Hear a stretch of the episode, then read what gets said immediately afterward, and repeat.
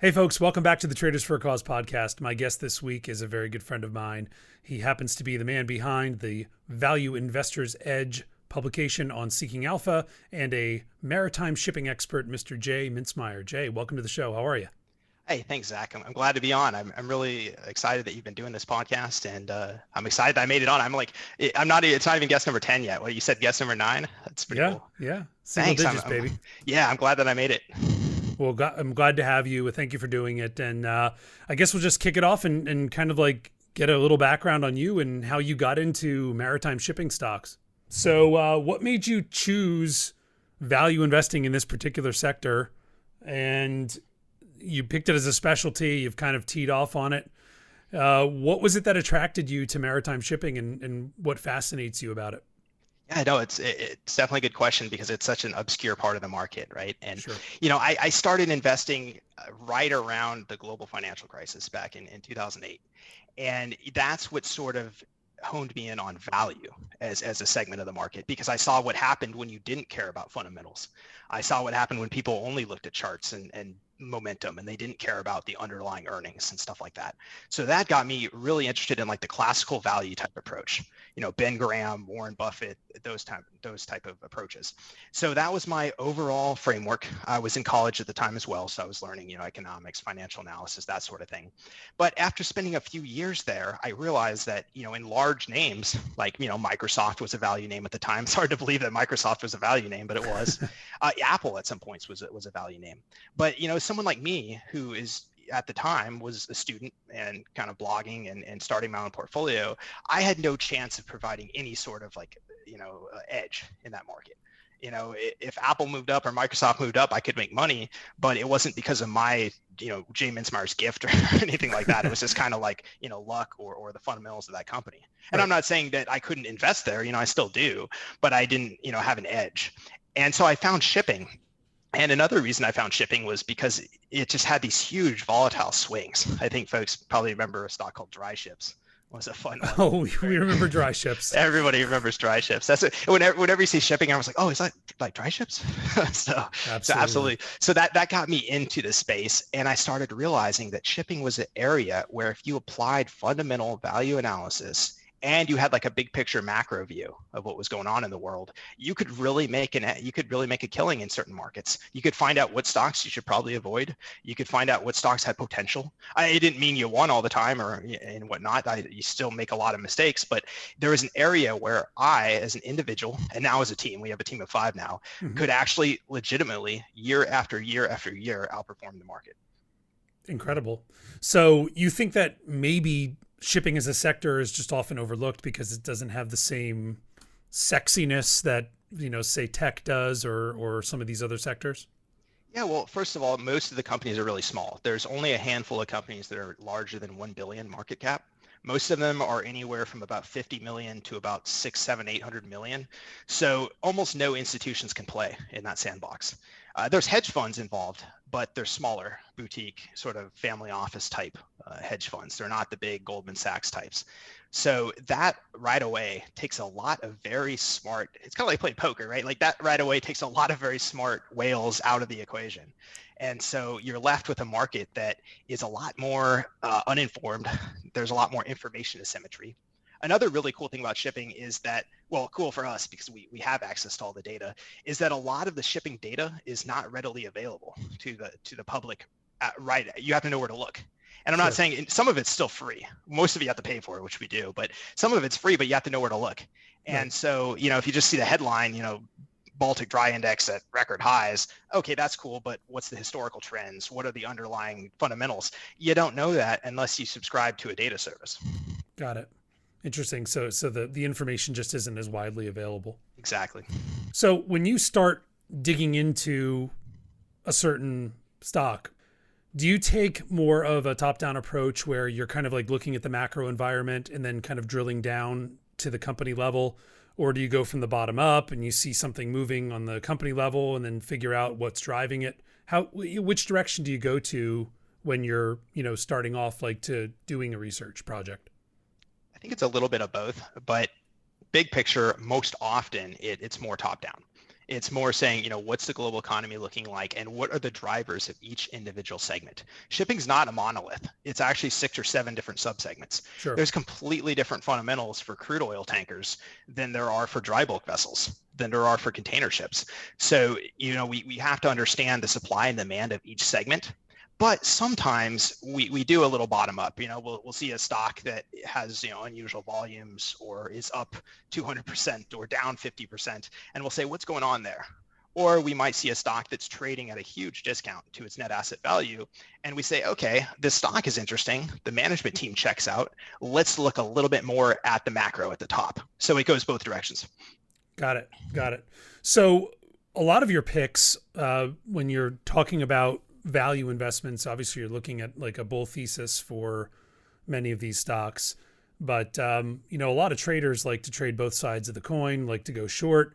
Do you do that? And you know, what would it take for you to see, or to at least, I guess, preach more of a bearish thesis on, you know, any of these stocks that you do research on?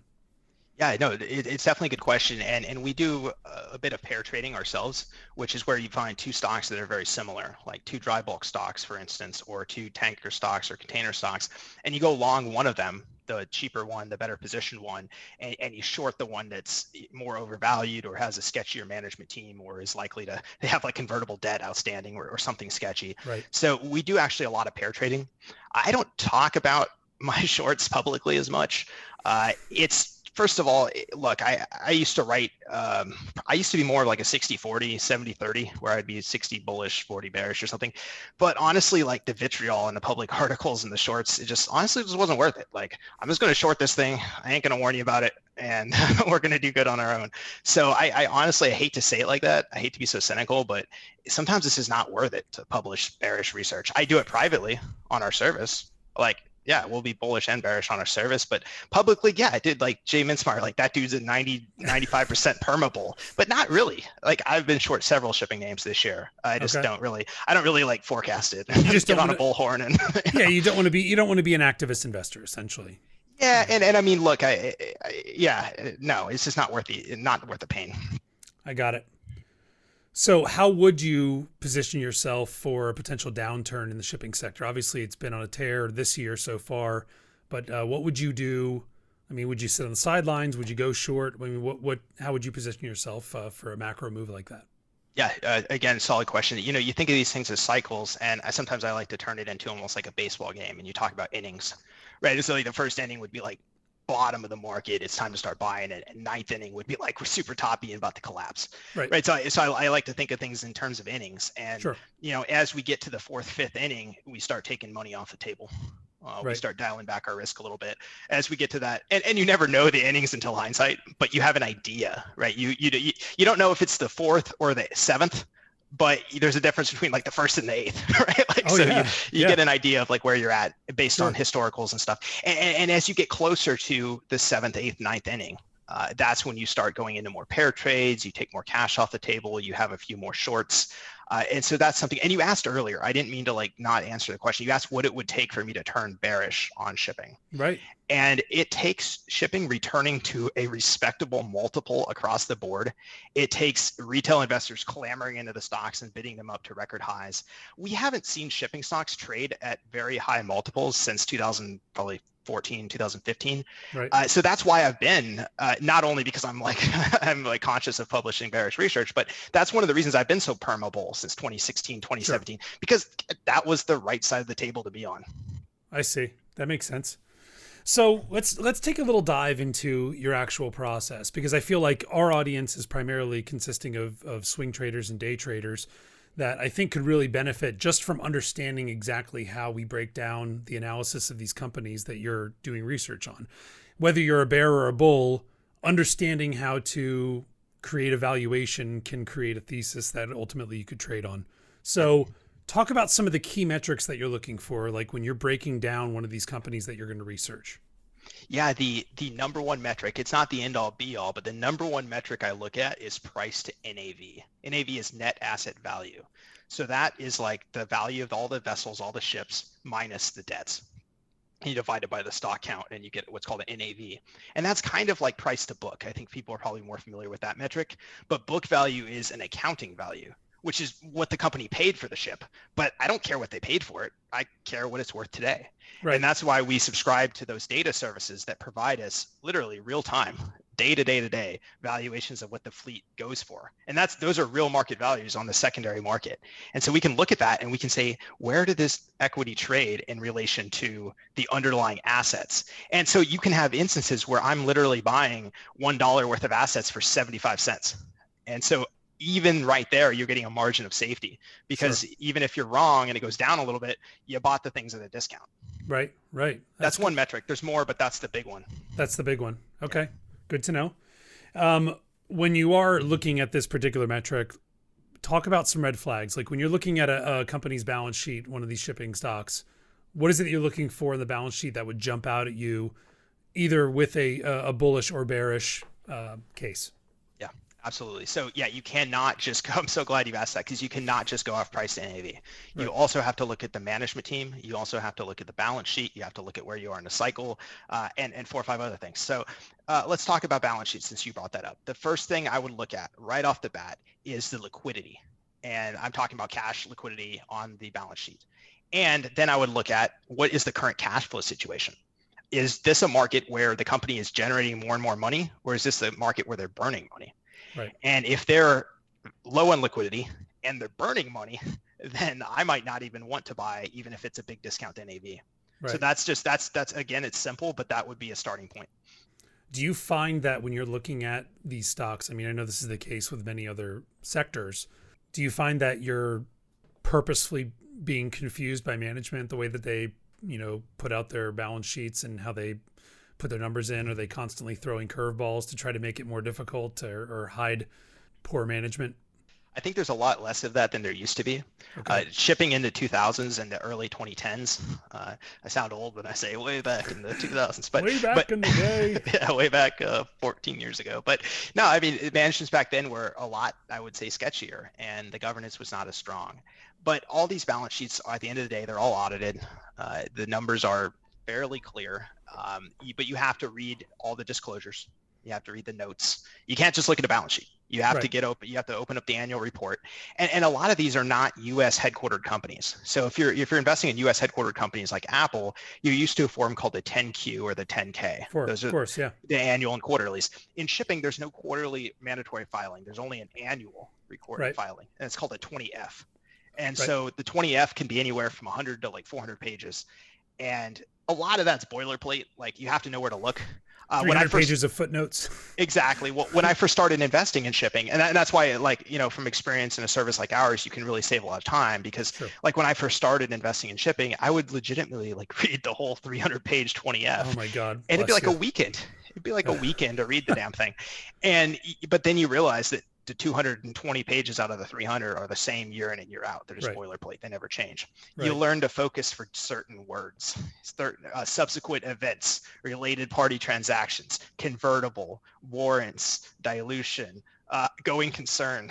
Right? Right. There's certain words that you look for. And I can read a 20F. I mean, not the entire thing, you know, but I can skim a 20F for like the pertinent info, given what I know now, in a company that I invest in 15 minutes. Wow. That's impressive. Yeah. Well, that was going to be my next question. So like, you know, say I give you, you know, a stock that I want you to look at, talk about your process. What is the first thing that you're going to do to research that stock? Are you going to immediately go to the 20F? Are you going to Google it? Are you going to go to their website? How do you approach your process to figure out exactly whether there's a trade to be had? First of all, I stay in my lane. So if it's not the 50 or 60 companies that are in maritime shipping or directly related, I would be like, yo, Zach, cool stock, bro. Like that's nice. But I don't know up from down. You know? Right, like, I mean, I trust you, Zach. So maybe I'll throw some money at it to have fun with you, but I'm not going to give you an advice. So that's step one, is stay in your lane. If sure. you don't know what you're talking about, like, don't act like an expert. If it's an energy stock, I consult my energy expert. If it's like maybe a biotech, I might look for a guy that knows biotech. If it's a real estate, you get the idea. I stay in my lane. Sure.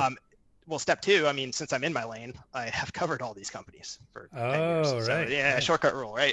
Yeah. But if I hadn't covered the company, I know what you're getting at, Zach. If I hadn't covered it, I look first of all right away for red flags. Sure. Balance sheet red flags, management red flags, related party transactions, things like that. Things that would just rule it off the table. Like right. I found so many red flags that I'm not going to waste the rest of my day or two with the stock. I just write it, scratch it off. I say, hey, Zach, red flags, not for me. Once I've done that, then I would look at kind of the big picture, like where is the cycle at? Is this a dry bulk stock? Is it a container stock? Where are we in the first inning, the fifth inning, or the eighth inning? Then you look at all the multiples, the price to NAV, you look at the cash flow projections. Then I reach out to management. And I'm at a stage in the game now where, we've been active in the shipping markets for more than 10 years. Most of the shipping managements, not all of them, but I would say 75% of the companies that we cover, I basically have the management. I don't really call them. I use email, but basically on speed dial. Right. I can get to management in a day or two. Right. And they've joined us for interviews and podcasts. So I actually reach out to the management team and then talk to them. There's actually one company that we're researching right now. Haven't issued a research report, so I can't say the ticker or anything like that. But I'm actually in the process of meeting the management team next Monday. That's something we do before we invest. That's awesome. So all of these skills that you've acquired in the shipping sector and becoming an expert on these 50 or 60 stocks that you're talking about, like, do you feel like you could take any of the research fundamentals that you're using in this sector and applying it somewhere else? Like, do you see any other sectors that can be dissected the same way that you dissect in shipping? Yeah, absolutely. But it has to fit some of I don't want to say first principles, it's kind of cheesy, but it has to fit some of those things. It has to be kind of a smaller cap, overlooked, it has to have enough trading liquidity, that sort of thing. So there's a couple segments that I think apply fairly well. One of them is energy. Mm-hmm. And we actually work very closely with a guy who does exceptional energy research. He's actually been, I think, to a Traders for Cause event, Michael Boyd. I think you met him. Yeah, Michael, of course. Yeah, he would be a great guest to have on in a later episode to talk about energy, because he does basically the same thing I do in shipping, but he does it in energy. Okay. Energy is 10 times bigger than shipping. I was going to say there's got to be a lot more. Yeah, I said 10, it's probably like 20 times bigger than shipping. Energy is a good field for that. So I know a lot of folks that are going to listen to this podcast probably have interest in energy. You can do the same type of approach that I do with shipping in energy. Another one is mining, like mining companies, the gold miners and stuff like that, the iron ore and things like that. I don't have any expertise in those. And that's something I've learned over the years. If I don't have any expertise, like it's fun to, we'll sit down and have a beer and gripe and moan about like Tesla stock or Bitcoin or something. But I don't have anything of value to really add besides just hanging out and shooting the shit. So I'm not going to, publish a blog talking about Tesla stock. I'm going to focus on my lane. And I think traders who are chart focused and technical focused, they can go out and get into all sorts of different stocks. But people who are truly more value oriented, fundamental focused, they need to be more selective on what they do. I see. So do you bring technicals into your process at all, or are you strictly fundamentals and you won't even open a chart? Well, me personally, it's like hieroglyphics, it's like interpretive dance, me personally, I'm a fundamental guy through and through, but I respect technicals. So, and I have folks that are on my research service who are just members. We have about 500 members there and who share their own technical analysis, and they do some phenomenal stuff. I mean, I use technicals to inform things like if I'm trying to build up a position, I use technicals to figure out where the resistance points are at, where the potential breakouts at. If it's a small cap position, really small, and I know where the breakout points are at, I know people are watching those. So I build my position slower because I don't want the thing to break out before I'm done adding, and resistance, where the resistance points are at. So you get close to resistance, you start taking profits. But one thing I'll say about technicals is my view, cynical, and we'll just, I'm sure this is going to be fodder for subsequent attacks, but they're like self-fulfilling prophecies. Like technicals work because people think they work, and because people think they work. So, it's kind of a self-fulfilling prophecy. Those are some powerful words. Well, I had JC from All Star Charts on a few weeks ago, and I asked him if fundamentals play anything into the way that he trades, and he just said, he doesn't have any problem with people who study fundamentals. He just thinks that anything fundamental is being displayed in the chart. So he can look at the chart and he can, determine what the guys that are doing the fundamental analysis are thinking by studying the chart. So what do you say to that? I mean, like, well, first of all, look, if it's working for JC, like, to keep it up. Yeah. Like, if it's working for you, don't switch it up. All right. I mean, don't seize defeat from the jaws of victory, you know, just keep running your race. But I think I would just, you know, a little snarky response, but I would argue that JC hasn't spent a lot of time in shipping. Yes, that viewpoint, but yes. I would say, circling back to what I said, I don't know, 10 minutes ago or something, when you're in a very large name like Apple or Microsoft or Tesla or something like that, I can buy that argument. Look, I can buy that there's lots of smart people in there. I can buy that the market, efficient market hypothesis, I'm not really a believer in that, but the bigger the stock gets, the more likely it's to be efficient, right? Sure. And so if JC's talking about Microsoft and Apple, when he says something like that, like, yeah, right on, like I can't pick it apart. Now, if he's talking about Danaos Corp, you know, and shipping, DAC, which was a 10-bagger for us. Yeah. You go back and look at the chart when we were buying hand over fist, and the chart was ugly. Right, so, right. So yeah, get out of here with that for shipping. Oh, interesting. Okay, so you're saying, like, the more eyeballs that you have on it, the more people who are actually studying it, the more, you know, technicals can really paint the picture that can result in a good trading decision. Sure. And I will mention, since I threw out Danaos Corp, DAC, and I'm going to talk my book. I mean, I invest in researching these names. So sure. Nothing here is, we should have said this up front, but nothing I say on here is any sort of investment advice or trading advice. I just, of course, I like the stock, you know, right, classic, right. What's a classic roaring kitty, get out of jail free card. Well, I just like the stock. So I like DAC. I like it a lot. But I think now that it's been a 10-bagger for us. We right. think there's another double at least left on it. But, you know, now that there's more eyeballs on it, yeah, I think if JC looked at DAC today, DAC, he might be correct. It's exhibited there. But it wasn't 6 months ago because, like you said, like we said, there was nobody looking at it. Right. Makes sense. So let's talk about some of the key differences between the segments of shipping. I mean, you obviously talk about a lot of them, dry bulk, container ships, oil tankers. How are they different from each other? Well, first of all, I guess the most obvious difference is the cargo. It's completely yeah, that's completely a difference. Different. I picked the low-hanging fruit, Zach. I answer the easy questions first. But look, I mean, there's a total difference between the global demand for iron ore and coal right. versus liquefied natural gas. Like, it's two completely different things. It's like the price of corn and soybeans versus iron, right? It's right. They're just different markets. And so that's the thing that I think a lot of people, they miss. Like, sometimes, right. you know, quantitative algo funds and stuff will trade shipping up one day and shipping down one day. But, you know, one day the dry bulk market will be getting a lot stronger, and one day the tanker market will be getting a lot weaker, but the algos will move the stocks up and down together as a basket. So that's our opportunity. That's how we create alpha, by trading against that. We can sell the losers into this stupid, like, algo-driven bullish market, and we can buy the winners when it goes down. So that's how we differentiate and create our alpha. I'm giving away the secrets to the trade here, but yeah, the shipping tends to move a little bit as a monolith, right? But over time, 3 months, 6 months, maybe a year, there's price discovery, and the winners, the cream rises to the top, right? So talk about, you know, in each sector of shipping, you've said, I've heard you interviewed about this, there's roughly 6 different areas. Is that accurate? Yeah. I mean, you can slice it and dice it more, but I'd say, yeah, 6 broad's good. So are there particular ones out of the 6 that typically do trade more along the same lines, and then a couple outliers? How would you designate the 6?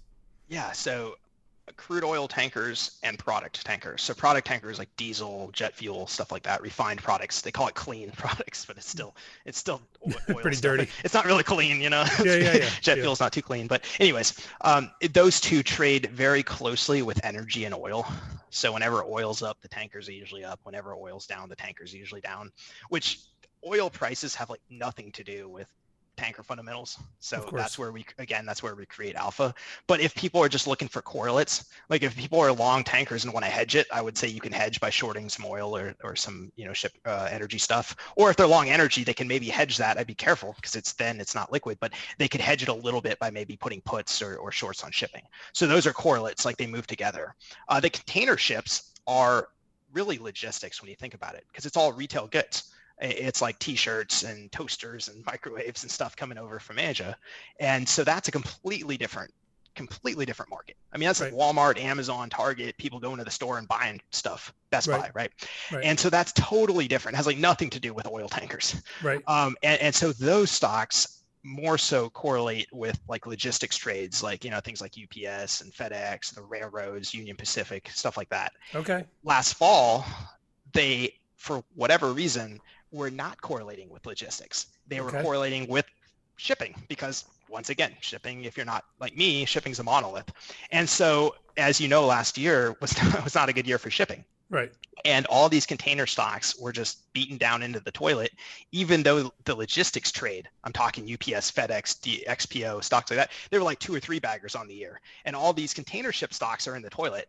And I'm like, that's not right. And so, again, top down, right? That's not right. This doesn't make sense. What are the rates doing? What is the order book doing? And that's what led us last September. And it was very public. You probably got annoyed by me. I was tweeting about it so much, but that's what led us last September, October. And you can go to Twitter and verify this, hand over fist. I was buying every container ship stock I could get my hands on. I was long, but there was only like one stock I wasn't long. I was buying everything. Right. And some of those names, Navios Containers, 11 bagger, Danaos Corp, 10 bagger, Global Shiplease, 3 bagger. I mean, every stock, it was basically up. Wow. Yeah. Awesome. So you mentioned before that there's no correlation between the price of oil and oil tankers. Fundamentally, the stocks have correlation. Daily I was just going to say, if the demand for oil is down, then the demand for shipping the oil would be down, would it not? Well, that's kind of like the general market thinking of it, right? But it's not always. What drives the tankers is the ton mile demand. So not only how much oil you're moving on the water, but how far it's moving on the water. I see. And there's a lot of things that can influence the price of oil downward that might be bullish for tankers. Let me give you one example. If OPEC says, all right, the world economy's recovered, we're going to stop doing all these cuts and we're going to actually increase our exports, that would make oil prices crater, right? They drop $10 overnight, right? If they came out with such a statement. Right. That sort of statement that craters the oil prices would be the most bullish possible thing for oil tankers because there's a flood of oil on the market. But the stocks are so stupid, they probably trade together because there's all these machines and algos and folks that trade those patterns. Got it. I shouldn't be saying this, man. It's like when you're playing poker, they have a phrase like, you know, you don't tap the aquarium. You know, like if I keep saying this stuff, it might stop working. Well, everybody knows now that you're the expert. So, you know, as much as analysis that they want to learn to do on their own, they should check out your service if they really want to dig into this stuff. So just this week, we talked about this. Dry bulk rates recently hit 11-year highs. So aside from looking at individual dry bulk stocks to find potential trades, is there a place where traders can kind of look for sympathy plays to this, you know, phenomenon? I see. Remember that I'm pretty fundamental oriented. So I'm, you know, if it's based on solely on the dry bulk stuff accelerating, I'm going to be mostly just focused on those dry bulk trades, to be honest. However, there are some correlates, and I think some of the correlates would be miners. Some of the mining companies would be of a little bit more interest. And a lot of those have already moved, but, you know, things like Vale, for example, BHP, Rio Tinto, stuff like that, would be interesting sort of sympathy plays because the dry bulk sector is moving up because, you know, iron ore prices are moving up and there's a little bit more transport of that sort of thing. So something like Vale would make sense, I suppose. One thing I would note is for traders, whenever something gets a little bit hotter, and dry bulk started to get hot, it creates more opportunity because the daily volumes are up and the volatility of the stocks goes up a little bit. So it creates almost like more of a fun sort of profitable playground for you to come into and trade. Whereas some of these shipping names that I cover are fundamentally great companies. Like I love them, but they're just not great trading stocks. Just boring. They don't really do anything. Got it. So I would say more so whenever I'm posting about something, say I love the dry bulk stocks. If you're a trader and you don't really want to own and invest the company, you're just a day trader, or maybe you own for a week or two. Oh, Mintzmyer's talking about dry bulk stocks. Okay, cool. Volumes are probably going to go up. I'm agnostic, long, short. Like if the guy comes in and trading short and he makes money, like, dude, good for you, man. Keep it up. I don't care. I like liquidity. Bring it on. What constitutes an exciting move to you? I'm just making an inside joke here because yesterday you sent me a stock and you said, hey, check this out. Here's a shipping stock that's cratering, and it was down 10%. And I made a joke because, you know, to a day trader, they're not looking for a 10% move. They're looking for a 50, 60% move, you know, that ultimate volatility. So is 10% like off the charts when it comes to these shipping stocks and a daily move? I wouldn't say it's off the charts, but it all depends on what instrument you're using. Like sure. If you're using at the money or in the money calls or puts, a 10% sure. move can double your money. Of course. So, I mean, who are we talking to here? I mean, are we talking to some guy who's putting $500 on, you know, one stock? Yeah, dude, like 10% up. We're talking about degenerate gamblers here. I can go to. Hey, I lived in Vegas for 4 years. I can get down with that. But no, I mean, if you don't want to just pay for a dinner at Red Lobster, yeah, you might want more than 10%. But no, if it's not the daily swing that I care about. Look, I right. mean, it's if I own a stock for 2 or 3 months, it's the total profit I make in 3 months, and you know, exponential powers come in. So you might say 3 or 4% a day is boring, but 1.04 to the power of 25, and give me the math on that. You know, where's the sweet spot for this? Are you suggesting that, given the you know how this industry and this sector is cyclical, that like a swing trading style strategy is what would probably work best, utilizing your research? I believe so. That's kind of what I do. I am a fundamentalist value guy at heart, but I do a lot of, I call it cycle trading. And I talked about the baseball analogy. I'm not a classic value buy and hold guy. Like I'm not coming in here and saying like, buy this company and just like go to sleep and forget about it. Like no, shipping, that's the wrong industry for you, brother. What's the longest position that you have right now in your portfolio? Like longest term that I've had. Yeah, the longest term hold that you have in your current portfolio. I don't want to. I'm pretty sure it's let me think about this a little bit. I think it's Dorian LPG. I'd have to pull up my spreadsheet. I have like 27, 28 active positions. I'd have to pull it up to give you 100% like honest to God answer. Okay. But I'm pretty sure it's Dorian LPG. And how long have you had it?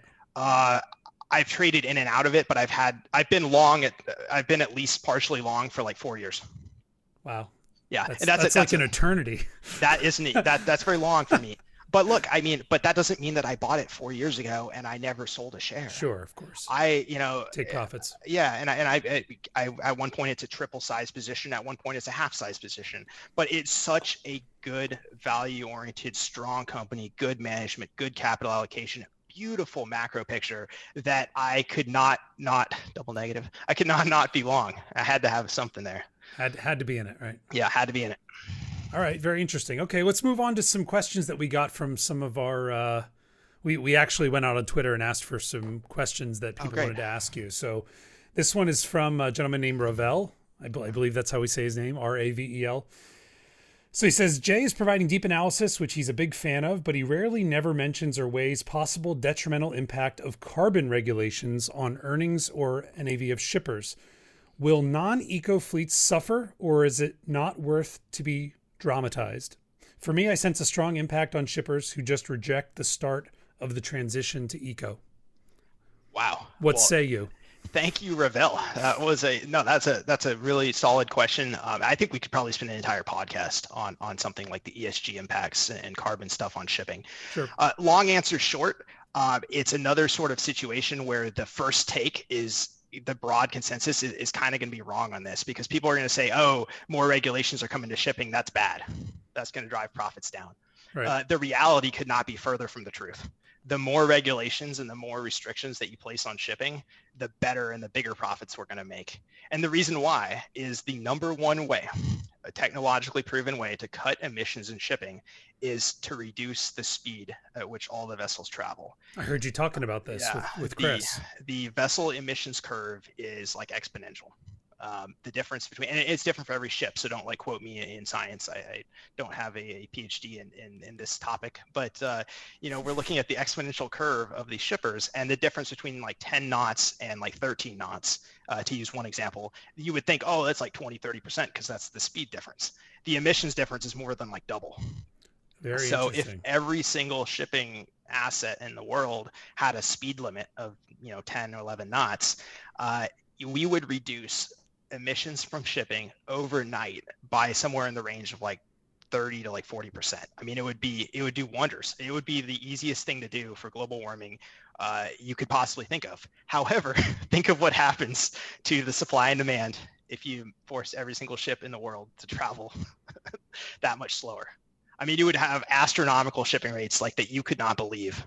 So that's just one example. So of like, drive up the prices of everything, essentially. Exactly. So that's part one. That's one thing. That's one thing. There's a lot more to look at. So one more thing, and I could list like 10, but one more thing to look at is the more and more regulations you have on these emitters, on these high polluting vessels, the less and less competitive they're going to be in the market.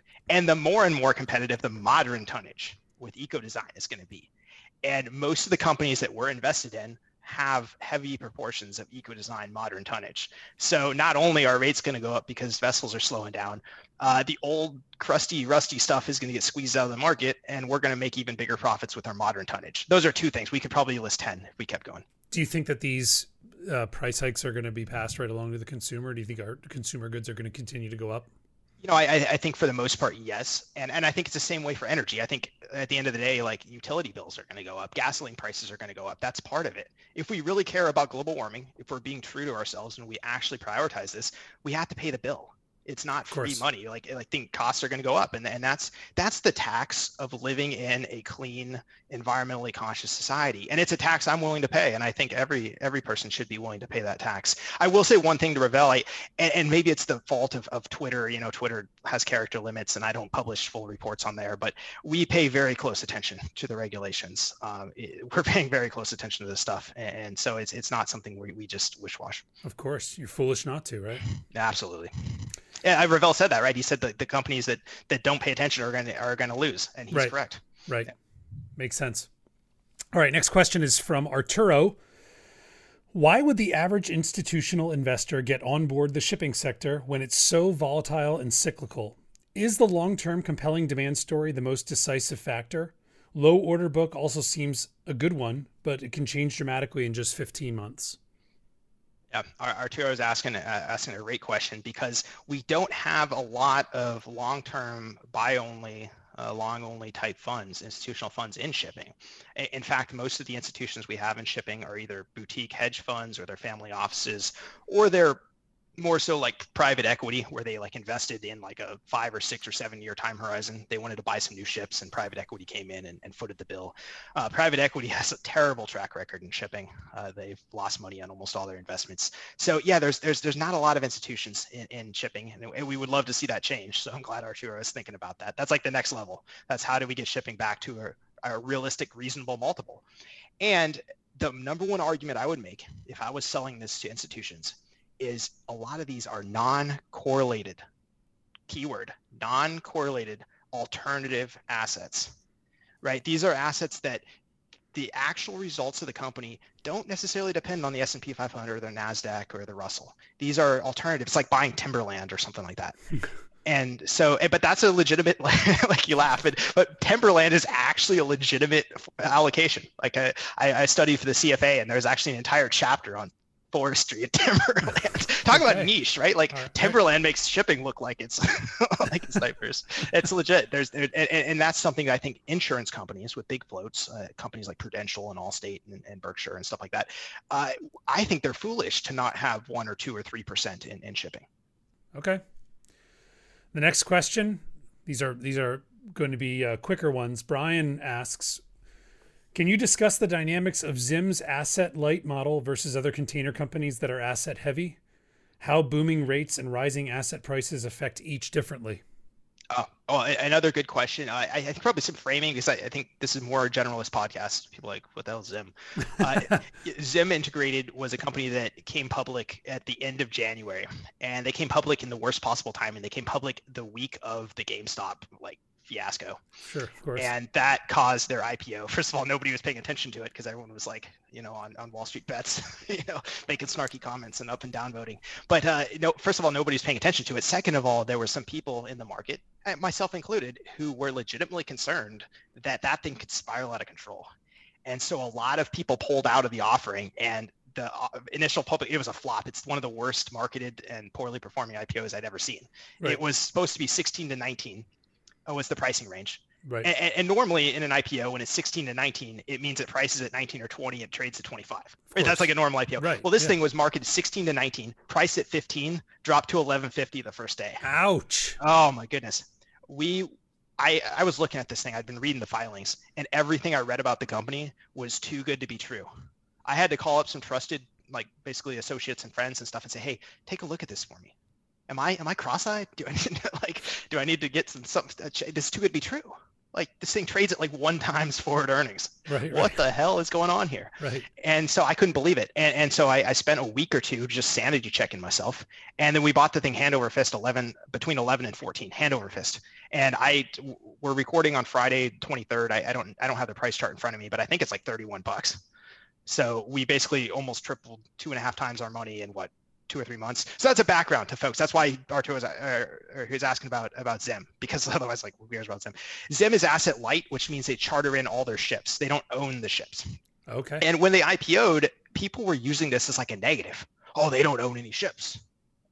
Okay, so what? Like they have the ships chartered.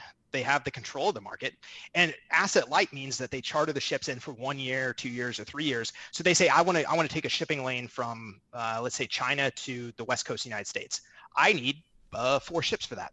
I'm going to go lease those ships. I'm going to go rent them for 3 years. And if I don't like the market in 3 years, I give the ship back. Right. I think the asset light is the way to go. I view it the other way around. Like, why the hell not be asset light? So that's the advantage to it. Who are they leasing them from? You scale it up. They're leasing them from, I'm biased. They're leasing them from the companies I own, which, I tell you, man, I eat my own cooking, but I talk my book, and I'm long Zim, very long Zim. I really like the stock, but they're leasing ships from Danaos Corp. They're leasing ships from Global Shiplease, from Navios Partners. They're leasing ships from all the companies I own, but it's 2 different types of plays. One play is like industrial. I'm going to own an asset. I'm going to lease it out. The other play is like a service provider. Mm-hmm. So think of like UPS and FedEx. Like those are like the people who are doing the shipping, but underneath there's companies and banks and institutions that actually own and lease those aircraft. Sure. Right? Yeah. Absolutely. Makes sense. So that was a long answer to a short question. So I apologize, but no worries. I think this is a good question to end it on. Bevan asks, what are your current top 3 recommendations in the dry bulk sector? Ooh. All right. Hey, he cuts to the man. He's getting all cuts to the core. Cuts right to the core. Start with this one. In the comment section, someone can put like a timestamp. Like Jay Mintzmyer said something useful at timestamp 42:35. Like, thanks, Dick. Well, you could say just subscribe to my service, then maybe you'll know my top 3 picks. Yeah, right? That's kind of the douchey way around it. So maybe we won't do top 3 because that is kind of unfair, I think, to my subscribers. But I'm not going to just be subscribe to my service. Look, I'll tell you some of the stuff that I'm already bought. I've already bought it. I'm already long it. That way my subscribers already had, they had a chance to buy and get in there. So one of them that we've been long in the past is a safer, more risk reward play. There's a lot less downside if the market crashes. Right. That also means there's a lot less upside if the market goes up, but it's more for the more conservative guy. Less volatile. Exactly. Right. And that's Genco Shipping, GNK. And I'm long the stock. I actually just took some profits on it. I bought it in 9s. I just sold some at $13.50. So I might sell some more in the future. Like, I'm talking my book here, guys, but that's a risk reward play. Okay. Now I'll give you one that's a little bit more, let's say, volatile. A little edgy. A little edgy. Safe Bulkers, stock symbol SB. That little guy has some leverage. When a market's going up, you want leverage to like your eyeballs, right? You want the most debt possible, but you also want a management team that's trustworthy. Sure. And Safe Bulkers has both of it. They have a huge leverage, but they have very strong cash liquidity. So the leverage is not dangerous. It's the perfect type of leverage. It's like having a 30-year mortgage on a house. You have a lot of leverage, but there's no fear, there's no concern.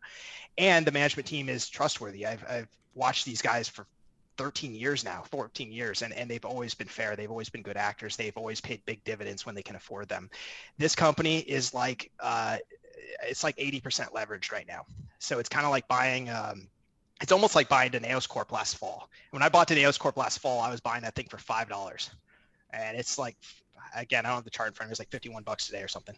You can pull it up if you want and give people an updated quote. Safe Bulkers was like $1.50 or something like that. And that would be its $1.50 equivalent to Danaos at $5. Safe Bulkers now is a little bit over $2.50. If dry bulk is the real thing. like, if this thing comes true, we don't know yet. We think it will, but we never know until it happens, right? But if dry bulk is like the real deal, Safe Bulker could triple, quadruple. I mean, it's a slammer. We love it. So that's, I would say Genco on the risk reward, and Safe Bulkers is kind of like the exciting, volatile play. As exciting as we can be in the shipping sector. Well, right? Dude, if you don't think a 3 or 4 bagger is exciting, like, man. Check your head, right? Yeah, check your head, check yourself. Cool, Jay. Well, I want to thank you for being on today, and I want to give you a chance to plug your service. You gave me some unaudited results of Value Investor's Edge and how well you guys have done over the years. Annualized, I'm looking at 38.8% return over since your inception. So take a second and kind of plug what you guys do and why people would be wise to make an investment in learning. Yeah, look, Zach, and I always put a disclosure in those too. Like, it's unaudited, it's presented from our model portfolios. You can track them, you can see all the same performance, but it's not audited, it's not a solicitation. This is not an investment product. I do not manage people's money. I do not provide direct investment advice. I'm not going to tell you should put 10% of your portfolio in XYZ stock. Sure. Right. What we do is we are a research platform. We provide what I believe. I'm biased. I'm selling the product, but I believe we provide the world's best shipping intelligence platform for investors. Okay. I don't think there's anything out there better than what we provide. Okay. And I stand by that. And so if people really want to get into this market and they want to trade, you can invest, you can trade, you can do anything you want. But if you're going to be involved in one of these symbols, I think you have to be on our platform. You have to be engaged. We have an active chat room where we have about 500 members, and we have 100 plus that are very active in our chat room, and they're always posting the latest news, they're posting the latest trends, they're getting in discussions about what stocks look better and what some of the risk factors are. So think about like leveraging your potential, right? You're not just doing stuff on your own. You got 500 other members that are also sharing ideas. You can use our analytics platform. You can cut your, and I'm not, you still have to do all your own due diligence, but it might take you a week to figure one of these names out. You can read our reports and figure it out in an hour or two. That's terrific. Well, I can't think of a better pitch for it than that. I mean, nobody likes doing research except for you. So, yeah, it's true. No one wants to geek out as much as I do. But hey, it's lucrative, right? And if it wasn't making money, if it wasn't a good thing for us, like we'd be in mining, or we'd be in energy, right? Of course, makes sense. Well, Jay, thanks for being on the Traders for a Cause podcast. I appreciate everything that you do and for your support of Traders for a Cause over the years. And hopefully we make it back to Vegas. Whether it's going to be this year or not is still up in the air, but we always appreciate your support and being a part of the organization. So absolutely, Zach, it's such a great thing. And I wish more folks, like, I think you have a pretty good penetration, so to speak, in the trader world. Yeah. But I think in the investor world, there's not quite as many folks who have gotten on board with kind of Traders for Cause and what you guys do. And I hope that changes going forward, because what you guys do is so cool. Like, you're combining kind of that networking with like education, right? Helping folks learn more. Yeah. And the most important thing of the charitable giving and giving back. And I just hope to see the community continue to grow. And fingers crossed for Las Vegas, October 2021, fingers crossed. But obviously we got to watch the COVID trends and whatnot. Absolutely. Jay's on Team Vegas, if you couldn't tell. Chomping at the bit to get back there, obviously. Oh, I miss it. Boston's fun. Boston's great and all, but look, I've been to Encore Boston Harbor now, and it's just not Vegas. Same. No. Are you a Vegas townie? Is that where you're originally from, born and raised? I'm from Southwest Arizona, so okay. Regionally, yes, but I'm not really a big Vegas person before I moved there. But I just like it. I like everything about Vegas. The people there are great. They're hardworking folks. The tax regime in Vegas is very good. There's some of the best restaurants and entertainment in the world. There's so many things to like about Las Vegas. The only thing I don't like about it is the summers. The summers are unbearable. Yeah. Well, you say Southwest Arizona. That's like Yuma, right? Oh, it's worse. Yes, it's worse than in Vegas. But that's why I got the hell out of there. So you were born in Yuma? I was actually born in Anchorage, Alaska. So, yeah. Just gets more and more complicated. We're gonna go down this rabbit hole. So many layers of the onion here. So many layers. But I went to high school, and most of my friends and stuff are from Southwest Arizona. Like, that's my hometown. My hometown is Dateland, Arizona. That's what I call my hometown. You are from Dateland? You're kidding me. You know about Dateland? Absolutely, because I've driven from San Diego to Tucson on several occasions. So I've stopped. Famous. I've stopped in Dateland. I've gotten a shake. I've bought them.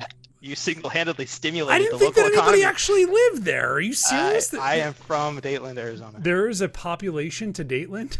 There is, I went to the K-8 school, Dateland Elementary School, and we had 220 students K-8 when I was there. Yeah. No kidding. We had a post office. We had one grocery store. The grocery store shut down, unfortunately. We have a gas station. So does everybody shop at the Dateland mini mart now? Like, you know, the truck stop? Is that where everybody gets their groceries? If you want something more than a gallon of milk or a loaf of bread, you got to travel 30-something miles, man. It's my crazy. God. Yeah. That's brutal. Yeah, I drove 30. Well, I took the bus, but eventually I drove 35 miles each way to high school. Jay, I think we're sitting on a gold mine here if we find an Instacart for Dateland. Oh man! Well, there's only like 1,200, customers. So 1,200. Well, yeah. It's a niche market, right? It's very niche, very niche. All right, Jay. Well, thank you again for being with me. And in the meantime, trade, profit, make a difference, everybody. And we'll see you next week. Take care. Thanks, Zach.